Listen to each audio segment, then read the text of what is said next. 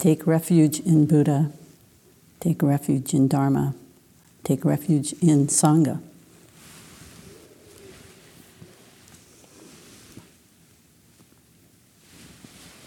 I want to welcome everyone, first of all, all the people here and those that are with us online.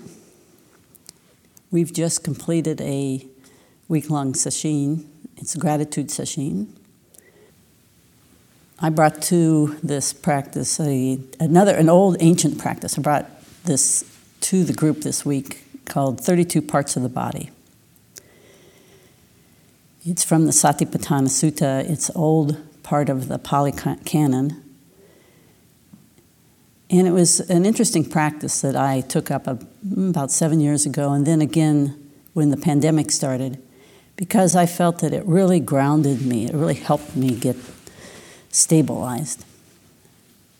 And it, but it also has lots of other parts to it that continue to unfold. And I would just wanted to name a few more, talk about it a little bit more today. 32 parts of the body at first seems very strange because it's categorized and they're not always parts. Like I've, I've chanted it a few times. It's head, hair, body, hair, nails, teeth, skin. Flesh, sinew, bone, bone marrow, kidneys, heart, liver, diaphragm, spleen, lungs, large intestines, small intestines, stomach, feces, brain, bile, phlegm, pus, blood, sweat, fat, tears, grease, saliva, mucus, oil of the joint, and urine. So if you hadn't heard those before, you would think, what, what are those? Those are the weirdest 32 parts of the body I've ever heard. So that was part of the hurdle for me to get over was my own kind of arrogance and superiority of how we classify the body. This is the right way, that's the wrong way. And what would the ancients have to teach us in modern day with all our modern knowledge of the body and, and um, anatomy and medicine? But I took it on anyhow, and the practices you would you would memorize it, it in little groups of five or six and chant the whole thing forward and backwards several times. And part of what it does, it, it, it just calms the mind and it gives and can give you a glimpse and insight into no self. And I, I was just thinking while, thinking while I was meditating.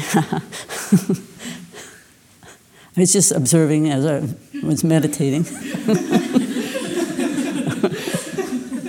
or was pondering, I like that but I took, when I was in college, I took anatomy and physiology and, and human biology. And we were always studying the body, that other body, that other body, that, the body someplace else, the skeleton, wherever it was. Never this body. And it was always strange, I always felt it strange that we had this kind of love hate thing about our bodies. And we always tried to look a certain way or be a certain way, but we didn't really appreciate the body for what it does. It's our vehicle for this life. And, and so this, this practice really brings the practice into this body. It's like these, this head hair, this body hair, these nails and teeth, and skin. So, as you learn about the body as you directly observe it, uh, lots of times reactions come up, so that's part of the practice. It could also help reduce our involvement in our misconceptions about beauty or attractiveness. Originally, or at least what we were taught, or what has been handed down as this practice was given to young monks uh, to, as a cure for lustfulness, because then they see all these awful things about the body. You take the skin off, and it's just blood, and there's guts, and all kinds of things. And it would reduce lustfulness. And maybe that works, but it also helps us look at what we think of as what's beautiful and why we think it, why we believe that. What, what have we been told? And can we actually see the true be- beauty in each body? It helps us with the realization that the body will die and dissolve. There's, we have a huge resistance to that truth. I mean, we know it, but we can't believe it. We have a deep attachment to our bodies. And this practice can help us remain happy even as you age, and perhaps uh, happy or satisfied even as you die. Let go of this body. They say if you reach old age and haven't trained the mind, then pride of the body, worrying about privacy and control in old age just becomes your new way of suffering.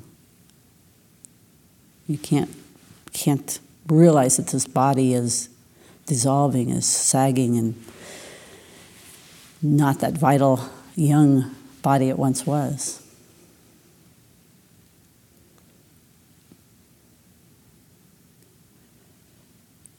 It's an interesting practice to look at all the elements of the body. Do we own them? Or are we just using them? The calcium that we have, is that ours? Do we really own it? Or do we have it for a lifetime? They are a central part of our bodies, our life.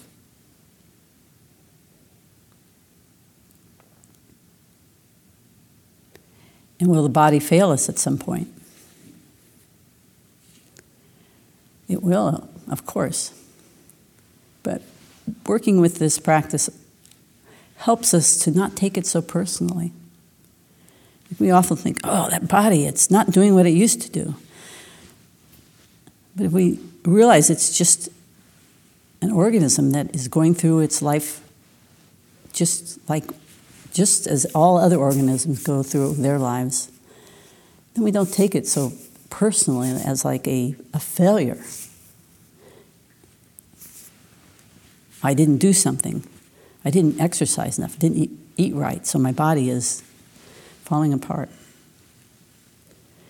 So when you do the practice, you repeat it silently and out loud, and then you study a little bit about where it's located in the body, See, where's the heart? What it's next to? What its purpose? What are the characteristics? What is its color, size, texture? What does it evoke? Those are interesting. And then adding loving kindness or metta, appreciation for each part, including bile and phlegm, and pus and blood. helps us see the complexity of the human body, but also its frailty.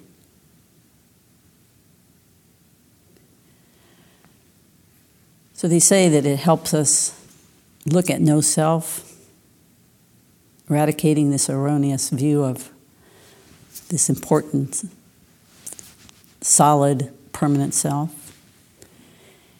It's a healing meditation for people, perhaps even cure illness. It's the conqueror of boredom and delight, and the conqueror of fear and dread. And allows one to, bo- to bear both cold and heat. Be helpful sometimes here. it enables deep concentration and can make one more intelligent. I don't know. Better than crossword puzzles or something. aids in the attainment of jhana or concentrated states, aids in the attainment of nibbana. But as I said, it, I found it also very helpful in feeling very grounded.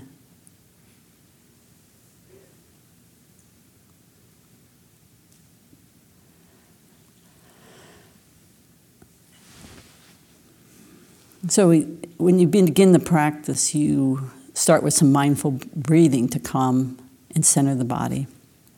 And then you proceed through each part and end with a short loving kindness meditation.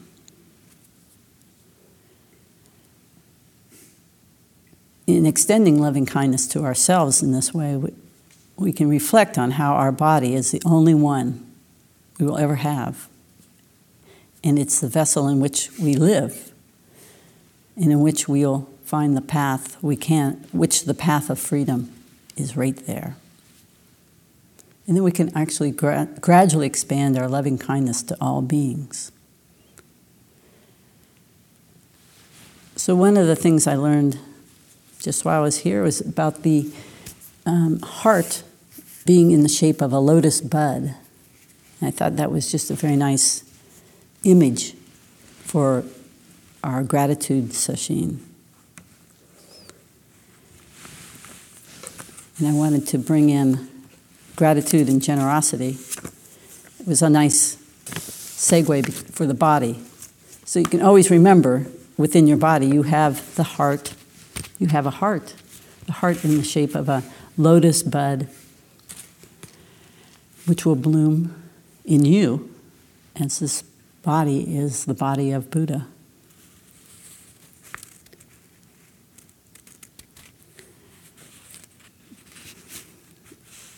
I have some quotes from different um, schools and thoughts about gratitude and generosity. I thought were quite interesting because all traditions, all religious traditions, humanistic traditions, um, point to generosity and gratitude as foundational and essential for a spiritual practice.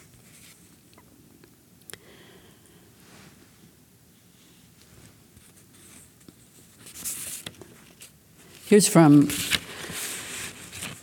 Donald Altman of Living Kindness. This is the Jewish concept of generosity.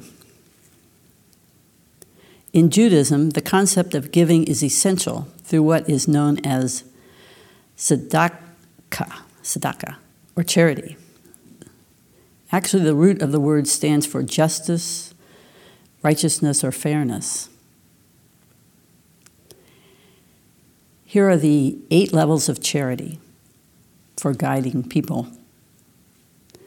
Uh, for, uh, for starting with the lowest, going to the highest. About um, generosity. First is giving unwillingly, so you're forced to give. Then giving willingly, but giving less than you could. Then giving only after being asked and then giving without being asked, giving to a recipient you do not know, but who knows you, giving to a recipient you know, but who does not know you, giving when both parties are anonymous to each other, and then the highest level is giving that enables self reliance.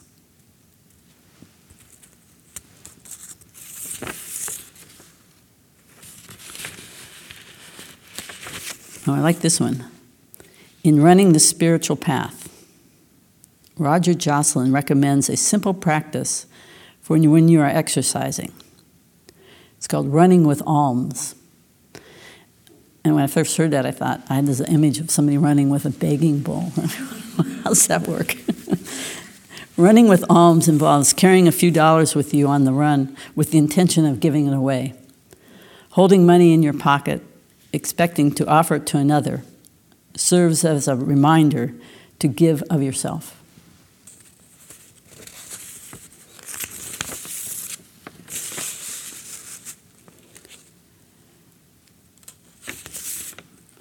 In Simple Truths, Kent Nerburn states Giving is a miracle that can transform the heaviest of hearts.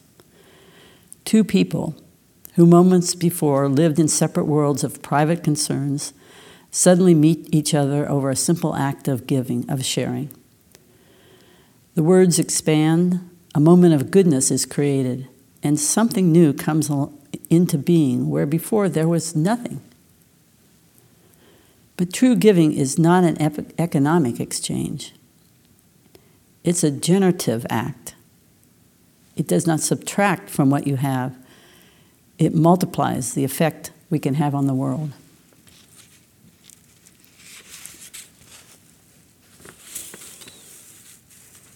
And the last one.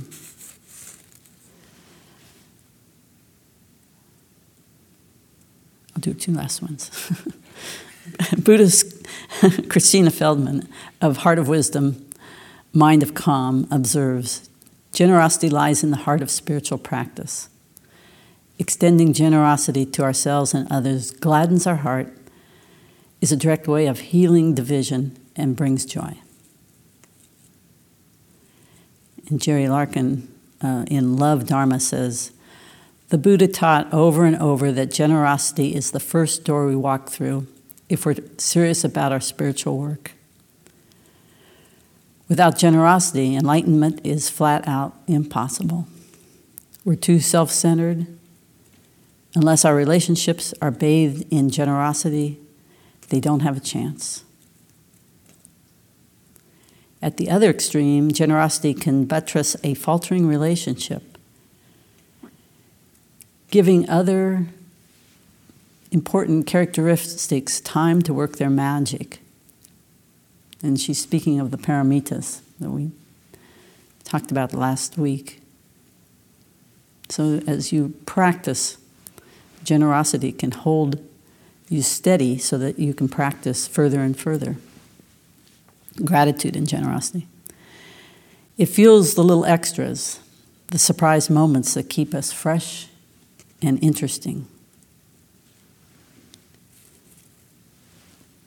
According to the Buddha, if we are rich in this life, it's because we've been generous in past lives. If we want to be rich in the future, we must give now. So, some thoughts on how we can continue to practice with generosity, how it can fuel our path and bring us great joy.